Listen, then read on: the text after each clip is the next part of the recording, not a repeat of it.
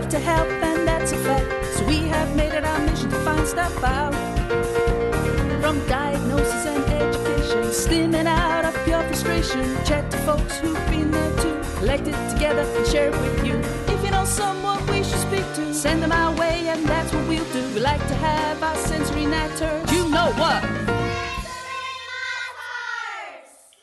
Hi everyone, it's Jenny, your Sensory Matters host, and this week we're changing things up a bit. And in fact, we're going to be doing this pretty much every second episode moving forward.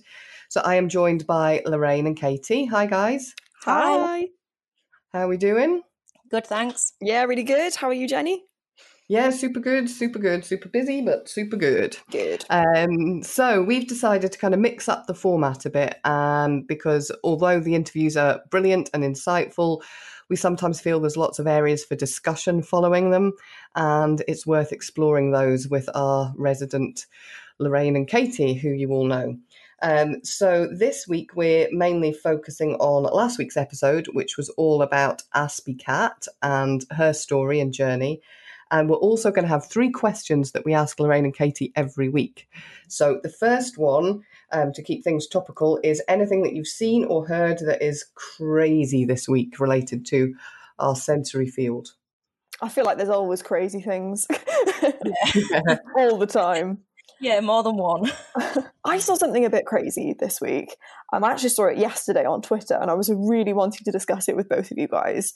Um, I saw that there is um, a play that is in rehearsal at the moment, which is about an autistic boy, and I believe it's called All in a Row.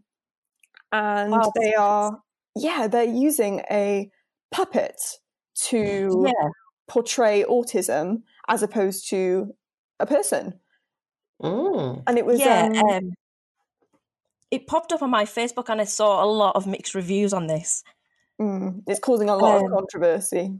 Yeah, In like what way? What What are people saying? why why would you use a puppet to portray the autistic child when you could get an autistic actor into the play?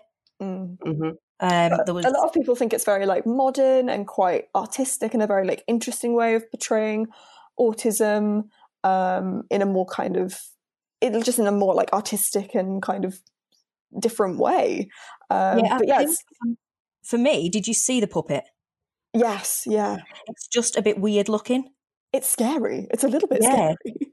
So maybe if it was a puppet that looked like a real person, that might be a bit better. But yeah, That it's would a bit help. of a crazy looking puppet.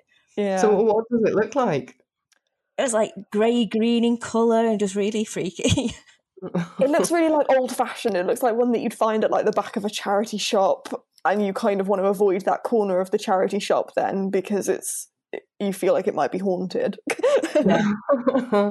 so is it are people kind of saying you know people people on the spectrum are viewed as being different anyway let's not portray it by using a puppet that looks really different is that what some people have been saying yeah, it's that whole sort of this, us and them kind of um, situation, like people and then autistic people. Um, yeah th- that's really the main thing that a lot of people aren't enjoying. But a lot of people are liking the fact that it's showing a non-verbal side in a much more kind of obvious and more artistic way. You know, puppets portray themselves with body movements and body language and express themselves often without words. And um, I think that's the whole point of of why they wanted to portray autism in a non-verbal light um, through a puppet because it, it's more about body language. It's, it's about expression through movement and action, um, and that's why a lot of people also find it quite interesting, but some are finding it a bit offensive as well. Yeah, I mean, Okay. I, I personally wouldn't want to form any opinion until I'd seen the play Mm. because you just don't know. no exactly and and i also think is it a case of the them and us thing's interesting katie because is it a case of that that almost hypersensitizes i can't say the word hypersensitizes people to anything that's portrayed in that um you know if this was if this was a play about anything else would people be saying that's portraying it badly do you know what i mean is there a bit of oversensitivity perhaps Yes, a lot of people were thinking, oh, well, would you portray it this way if it was another type of condition or another disability or just another type of, even just a minority in, in any way? You know, would Yeah. would you portray it in this way? Um, and there was a, you know, like I said, sort of people thinking, oh, well, that's um, maybe a bit too sensitive, or is this actually something that shouldn't be done and we should be encouraging um, autistic actors to come in and play autistic roles? And yeah it was a very interesting conversation that was going on especially on twitter. I was i was enjoying reading through all of the comments um, yeah i was enjoying the comments on facebook as well. I just think it, it would be an, a really good opportunity for a young actor that was autistic to, to portray the character. That's a shame that they're not going to get that opportunity but again until i've seen it i don't want to judge it Yes. Yeah, and you don't. It could be. Is it produced by someone on the spectrum? They have had some um, input from autistic adults and autistic children. Um, they've gone to lots of focus groups. They have actually got um, yeah. employees working on the on the play who are autistic themselves. Um, so they do seem to be fairly open to actually using autistic representation in terms of getting that information from actually autistic people. Yeah. Um, but I think they just wanted to try and break the mold in terms of what could be done artistically with autism, and it was it was interesting to see people's reaction to it, whether that be positive or negative. Yeah, yeah, it definitely sense. gets people talking. Definitely. Well, that's what I was going to say. If if nothing else, it's done exactly that, hasn't it? And all of these conversations raise awareness and acceptance and a general conversation, which is which is positive. Mm. Okay, so thinking about our podcast last week and Aspie Cat, what did you guys take away from it? I loved it. I thought it was a brilliant podcast, great conversation uh, last week, brilliant stuff. I found a lot of similarities with Tracy. So every time she mentioned something else, I was like, God, that's that's just me. so, yeah, so that's what I found interesting. But I do find that about a lot of the podcasts. Yeah, there's there's so many similarities to everybody's story, isn't there? Yeah. What one so the thing that I love about her is that she talks about how when she was younger, um, she was desperately doing everything she could to try and fit in. Yet as an adult, you couldn't find anyone who stands out more than she does. Yeah, I love yeah. Tracy's sense of style. She, oh, huge inspiration to me because I think if you follow her on Instagram, if you've seen any of sort of Tracy's artwork and designs, you just she comes across as such a confident lady and I loved hearing that she um, she was saying that her fashion and her sense of style is actually what she uses as a, as a conversation starter. Um, you often think that people who have really colourful hair and brightly coloured clothes um, are really confident people, but she says, "Oh, you know, no, I use this as a way of um, starting conversations because I am not as confident as I look." And I found that really interesting. Yeah, I mean, yeah, it's it's a fab strategy, isn't it? That because she finds small talk and social interactions on that level quite a challenge, that it gives her a topic to talk about. Yeah, I, I can definitely vouch for that because with Jamie having blue hair and me having purple hair, when we go out at a weekend, we get stopped in the street, we get stopped in Wetherspoons just to ask about our hair. Yeah, yeah. I was always in college known as the girl with all of the crazy leggings. I used to wear like amazingly bright leggings, and I think it it did become something that I started to realize. Oh, I could talk to people about this, and um, it was something that I was sort of identified for. And you had that kind of sense of a sense of identity, almost like this is what I'm known for. This is my thing, and um, I loved hearing yeah. you talk about it. Yeah, last week I dyed my hair silver, and I just couldn't I couldn't deal with it because it wasn't me my hair's purple, and I, so I dyed it purple again because it just didn't feel like it was me anymore. It's interesting, isn't it? I, I just find it fascinating that she's gone from, and maybe Katie, you can explain how, how you did this as well. You've gone from someone who is maybe finding life difficult and really desperately trying to be like everybody else and to go from that to go to the extreme of dyeing half your hair pink, half your hair blue, and wearing the clothes which just look amazing on her but really stand out. It's almost like as a child you're you're trying not to draw attention to yourself and you're just trying to blend in. When does that tip into I am happy with myself and I'm comfortable having purple hair, wearing crazy leggings, and or, and and finding that sense of style and who you are. Mm, yeah, I think it's really di- it's a difficult one because I found that my experimental phase came in college. Um, mm. But I often have found, and it's actually been a conversation that I've been having uh, with people sort of in my personal life here, that I have since been able to experiment more confidently and find myself a little bit more since leaving school because I feel like in school it's wrong to stand out. It is wrong to um, be what is seen as like a different or a loner or people who like outside of the crowd.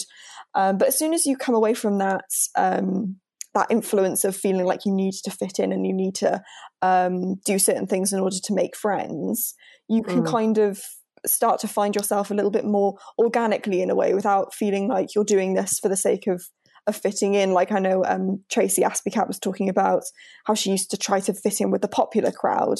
It's yeah. it's coming yeah. away from realizing that that's not really what's important in life, and you don't need to do that in order to to succeed and to be happy. Um, yeah, and I think um, once you've been accepted by your group or your people, then it's easier to be yourself. I think for me, um, you asked her in the podcast, Jenny, about her husband and how obviously he thought he'd married an NT woman. And yeah. then she, she gets diagnosed with autism. And it comes back to something that in my life, my husband says to me, You tricked me. When we got married, um, you to me you were NT, and then now you're going through this diagnosis, and it's pretty obvious that you are autistic. He said it's like I was tricked, but for me, it's that I've gone into this relationship, I've married him, and he's so accepting of me that I don't have to wear a mask around him anymore. Yeah. And yeah. that's once once you feel comfortable to do that, it, there's a big change. Yeah, it's getting rid of all of that outside influence and just doing something for yourself and for the greater good of your own happiness and your own welfare. Yeah. Well, I would like to explore that a bit more, the, the how how you make that shift. So we'll do that in just a minute, but right now we're going to take a short break. We're going to take a quick break and tell you about this week's offer, which is 50% off a Zebula Miller Heart. You can find that on our website, www.chewigem.co.uk. And don't forget, if you're looking for sensory support, you can join our Facebook group, Chewigem Sensory Support. Okay, welcome back. So, we were talking about how you fit in and how you shift from desperately wanting to fit in to being you and being true to you. And this is something that I'm experiencing big time with my daughter at the moment, who's only 10, but is would do anything just to blend in. Um, and I'm desperately trying to empower her to be her. And I feel like one of those preaching parents that I'm talking to a brick wall because she just is living it at the moment and it doesn't sink in with her at all. And and you said, Lorraine, that once you find your people and you accept who you are and you can take your mask off and, and you can be yourself well, when does that feel safe? How do you make that shift? What could i do for my daughter to make her feel she can be true to her? It's difficult because of her age because most of her peer experiences at the moment are happening at school. Mm-hmm. so that's where it becomes difficult because there's a lot of peer pressure at school. I mean how old is she now? She's 10 yeah, and it's a rough age, isn't it? 10. I remember being 10 and wanting to look like Bananarama. And if you didn't look like Bananarama, you just weren't accepted. Yeah. Yeah, I yeah, think it's hard, but it's it's it's torture watching it. Mm. Yeah. Do you know? I think would I think quite a good idea is taking something. I've just had a thought, maybe taking it out of school.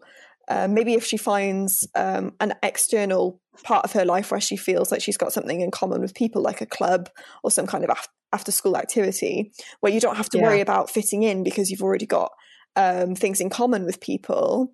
And then you can openly express yourself a little bit more because you know that these people already have um, somewhat of a, an interest that you have or something that you are um, passionate about, you know, whether that's art or sport or um, or anything in between. Um, it could be a nice time for her to express herself without having to worry about these people don't have anything in common with me. Yeah, absolutely. Yeah, because yeah, I think as well at school you tend to join the clubs that everybody else has joined, and that mm-hmm. might not not necessarily be the clubs that are for you, but because it starts early, doesn't it, with rainbows? Once you're five, yeah. your name's been on the list for two years. You go to rainbows, you progress to brownies, and I think there's probably a lot of other things out there that you just haven't looked into.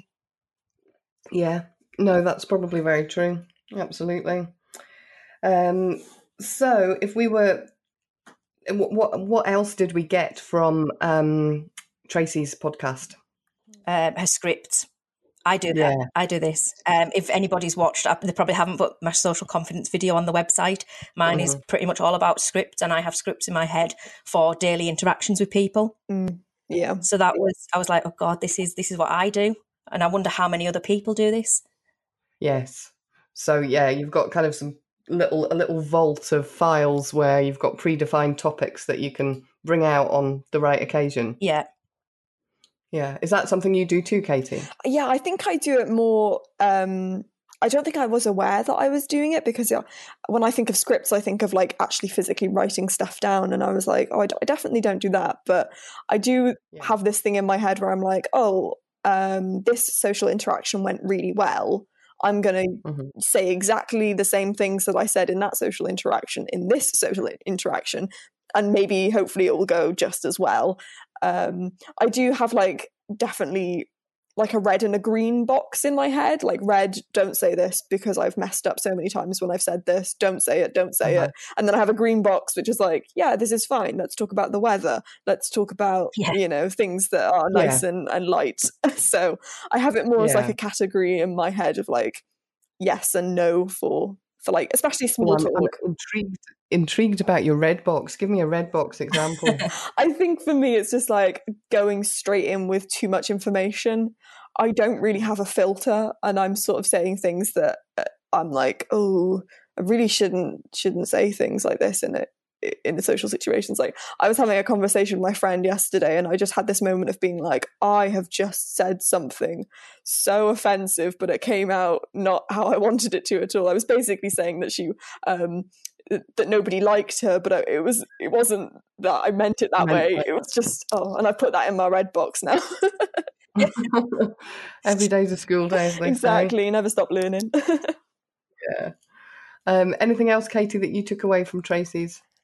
I think it was just how similar, again, a story in terms of female um, coming through with with mental health problems. Um, I found it really interesting that it was her social worker who pointed Yes. that out. Yes. I found that very interesting because um, people often ask me, like, "Oh, did someone point out your autistic traits before you were diagnosed?" And and the only person who ever did that to me was my science che- teacher back when I was about twelve years old, and she took my parents to the side in parents' evening and said, "There's something not quite, you know, average about this little one," and um, she didn't say what or how. She just sort of pointed in the direction of maybe um, my brain works slightly differently.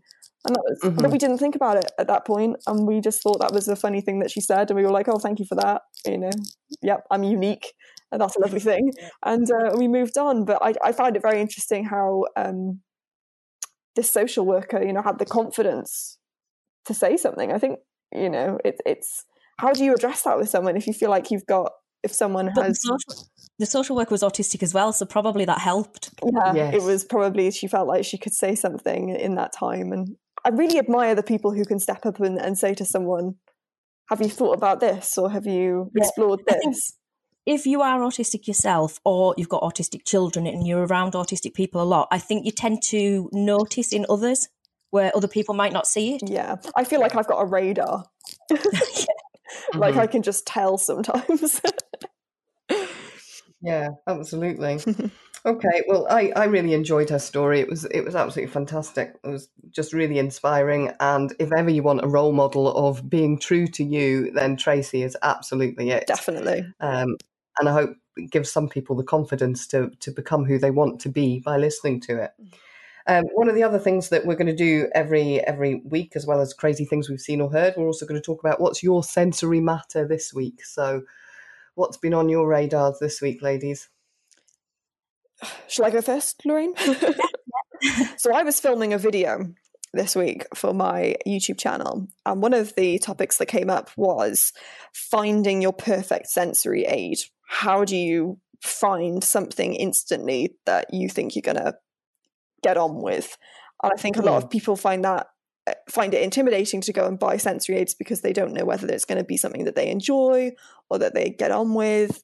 And I was talking about it from a Chewigem point of view and from a chewing in particular. Mm. And I found it really interesting trying to think of tips and tricks that I would give to someone uh, in terms of, okay, how, what's the best way of, of finding a sensory aid that works for you first time and what you should consider. And um, it was really interesting to go through and talk about with Chewigem and with chewing in particular. I would say, you know, look at the thickness, look about, you know, where you're going to be using this um, this sensory aid, whether it's going to be in public or uh, in the home. And Mhm. I found it really interesting. And I was wondering if you guys had any like tips and tricks for finding sensory aids first time. Lorraine? Um, see, this is Jamie always says to me, "Oh, I don't like stimming. I don't use sensory stuff." And then what I do is I'll put something near her that she wouldn't think to use, and then she starts playing with it, and I'll say, "Look, you do stim." Um, I just tend to go with what people are using in the real world. So obviously, a lot of Facebook pages that I follow are people with autism. So I'll see what other people are using and maybe give that a go. Yeah, it's finding Yeah, things and that you don't necessarily. Sensory aid is a very scary word or like phrase, isn't it? Like a title. When actually, a lot of them can be very everyday, normal things. Yeah, I mean, Yeah, I think- I I, have all bobbles all, around. all around my wrist, and that's a sensory thing for me. And I fidget with my bobbles. Mhm. But how many other people do that? So many other people. Yeah, probably gazillions. Yeah. Yeah, I, I, I think it's exactly that. There's a there's a real, I don't know, mismatch or misunderstanding between do I need a sensory aid and sensory aid, as you say, Katie, sounds quite medicalized in some Yeah. ways. Um, and and it's understanding that stimming and getting sensory input doesn't it can be everyday objects exactly what lorraine's saying so really having a look at your life and looking at the habits that you do and the things that you maybe use that you don't recognize you use um, and and then trying to transfer the traits that those things have into something else that you might find useful Mm. Yeah. because one of the things we do with with Chewigem is if people come to us and we encourage people to come to us is we'll we'll ask well what what do they currently mouth or chew and and how often and where and when and that helps us identify whether they like smooth or texture and the thickness etc and help help them get it right first time Yes, Mhm. yeah, it's having that open conversation and and and and talking it out with someone as well because I often find that I don't really like Lorraine was saying with Jamie, you don't often think about your own sensory habits, but somebody else can see it clearly in you. Um, so maybe if you just talk it through with someone, you can find that that oh yeah, I Yeah, actually go- do this. Going back to the Aspicat podcast, she said that she didn't realize that she was stimming, yes, yeah. Mhm. and then obviously then looking into it, she was doing it with everyday things. Mm. that's right what about you lorraine have you got any sensory matters I don't know if it classes as a sensory matter, but um, I watched the new dispatches this week about the kids not in school. Oh, ah, yes. i've recorded that and i've not watched it yet because obviously with me being in a position that I took Jamie out of school and home educated her, I thought this was going to be an interesting one. Um, Yeah. It was a really interesting program. It Mm. followed three families. One was Mandy from Figs, who's one of the founders from Figs, and her daughter. oh yeah So that was really interesting, and to see her in person. Um, and her story is very similar to mine and Jamie's. But then there was a couple of other people at home educated for other reasons. What I found really disturbing, and I've spoken about this in my own home education podcast about letting the local authority into your house. hmm Uh, when I first started home educating, there was all these groups that I joined, and they're all very anti local authority. Don't let them in. Don't let them in. And there's so many people that are under the radar that it's fine. You know, you, you don't have to let the local authority in, but they highlighted a couple of children that had actually died. And I think we need tougher laws on home education. Wow. what, what do you mean died i mean i know what you mean by died but how how did that come about child abuse. So basically, some of these kids that were classed as home educated never let anybody into their house. There's no law saying that people have to go in and check on them. Um, Yeah. a, a young boy in Wales, um, when you watch the program, you'll see. And and then I started googling it afterwards to see about other other children that had died of child abuse. And one of the main ways that this goes undetected is because they're classed as homeschooled. wow so it's Well- like a cover up really for Yeah. Gosh. once you've put your letter in and your child's homeschooled, there's n- there's no legal requirement for anybody to come into your home and check what you're doing. Wow. See, I'm wow like I'm not. To me, it's, it doesn't matter if you follow the curriculum or if you do life skills, whatever you're teaching your child. That's fine, but I do think there needs to be stronger checks. Gosh. Yeah. Yeah. You don't even think about it, really, do Sad you? though, isn't it? No, no the, you the, little, don't the little boy was in Wales. I don't know how far that was from you, but basically he'd never ever been registered anywhere for anything, and so nobody even really knew he existed. Gosh. Oh, how sad. And and the sad thing is that probably for ninety five percent, ninety nine percent of the population, it's not necessary. Exactly. And I, I don't think it was necessary for us. I didn't need people to come into my house because I knew what I was doing was right. But I was not going to stop somebody coming into my house because I wanted them to see that what I was doing was right. Yeah. Yeah. Yeah, it makes sense. But yeah, there was Mm. like illegal schools that are set up. I mean, when you watch it, I don't want to spoil it too much for you, but there's a lot of stuff that I was totally unaware of. Right. Well, I'm definitely going to put it on my watch list. As I say, I've recorded it, I've just not got round to it. Okay. Um, finally, the thing that we're going to do every every other week when we record these little mini podcasts is we're going to ask the people in our um, sensory support group if they've got anything that they want us to chat about or if they've got any questions for us. So we've had one this week from Sarah Astin, who's asked, "How do you cope on a work day when it's also a really bad sensory day?" Ooh, that's a good one. It is a good one. Oh, that's hard though. Do you- Do you want me to go first? yeah, you go. You start it off, Lorraine. Well, I feel very lucky because of where I work now, working for Chewigem. If I was having a really bad day and I shut down, I would just not work that day Yeah, and catch up another day. So that that's the that's the joys of working from home. If I go back into previous employment, um, I was in a position where I used to let everything pile up on me to the point where I just couldn't go into work. Mm, yeah, I never took any time for myself. I didn't realize that, that these things were happening. I, I just kept plowing on and on and on. Mm. yeah. I never used And to I take time. Like, like you said, Yeah. like working for Chewigem and having being able to work from home and and the way that we work is so lovely and it suits having days off when we need them and if you're in burnout or if you're having a, a sensory day we can take them very very easily and and pick something up the next day. But yeah it's that previous employment and i did the same. I just sort of went on as if nothing was happening and i wasn't really aware. Um Yeah, I think if, if you're honest with your employers, I think if you can tell them that that you know you do suffer with sensory processing difficulties and this can happen, then you can put things in place. One thing I did used to do in my old job was I used to listen to music while I worked. yes yeah i did that too Yeah, just little things like that can help. And I think if if you are open and honest and you do need a break, Mm. then you know you need to take that break. Yeah, and it's having like a strategy in place before you get to that point. Um, so maybe try and think about what you would need on a sensory day. Do you need to be on your own? Do you want to be um, with someone like a friend or a family member? Do you want to be outside or inside? Or um, do you need to have a complete break from everything? Or do you need to just work in a slightly different way? You know, it's having that kind of um, action plan planned out in your head or with another person, with your employer or colleagues. Um, and then once that time comes, you can think instead of having to worry about, oh, how am I going to cope with this or what do I need to do? Um, you have that plan in place of being like, okay, I'm having one of these days. This is this is what I'm going to do.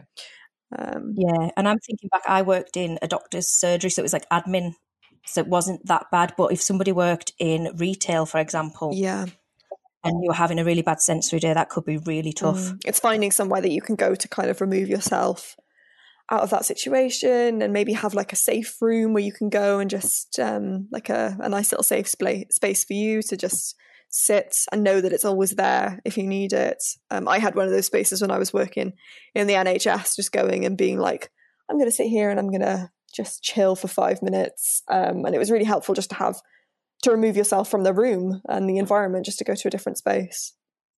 Yeah, and Yeah, I think I, I think this topic is a, a whole nother podcast debate. Oh, definitely. it's it's the whole having the confidence to go to your employer and explain, you know, the type of person you are and what you need, and then having the confidence to say, "I need a day," or "I need time out," or "I need this strategy," without feeling like it's going to impact on your employability.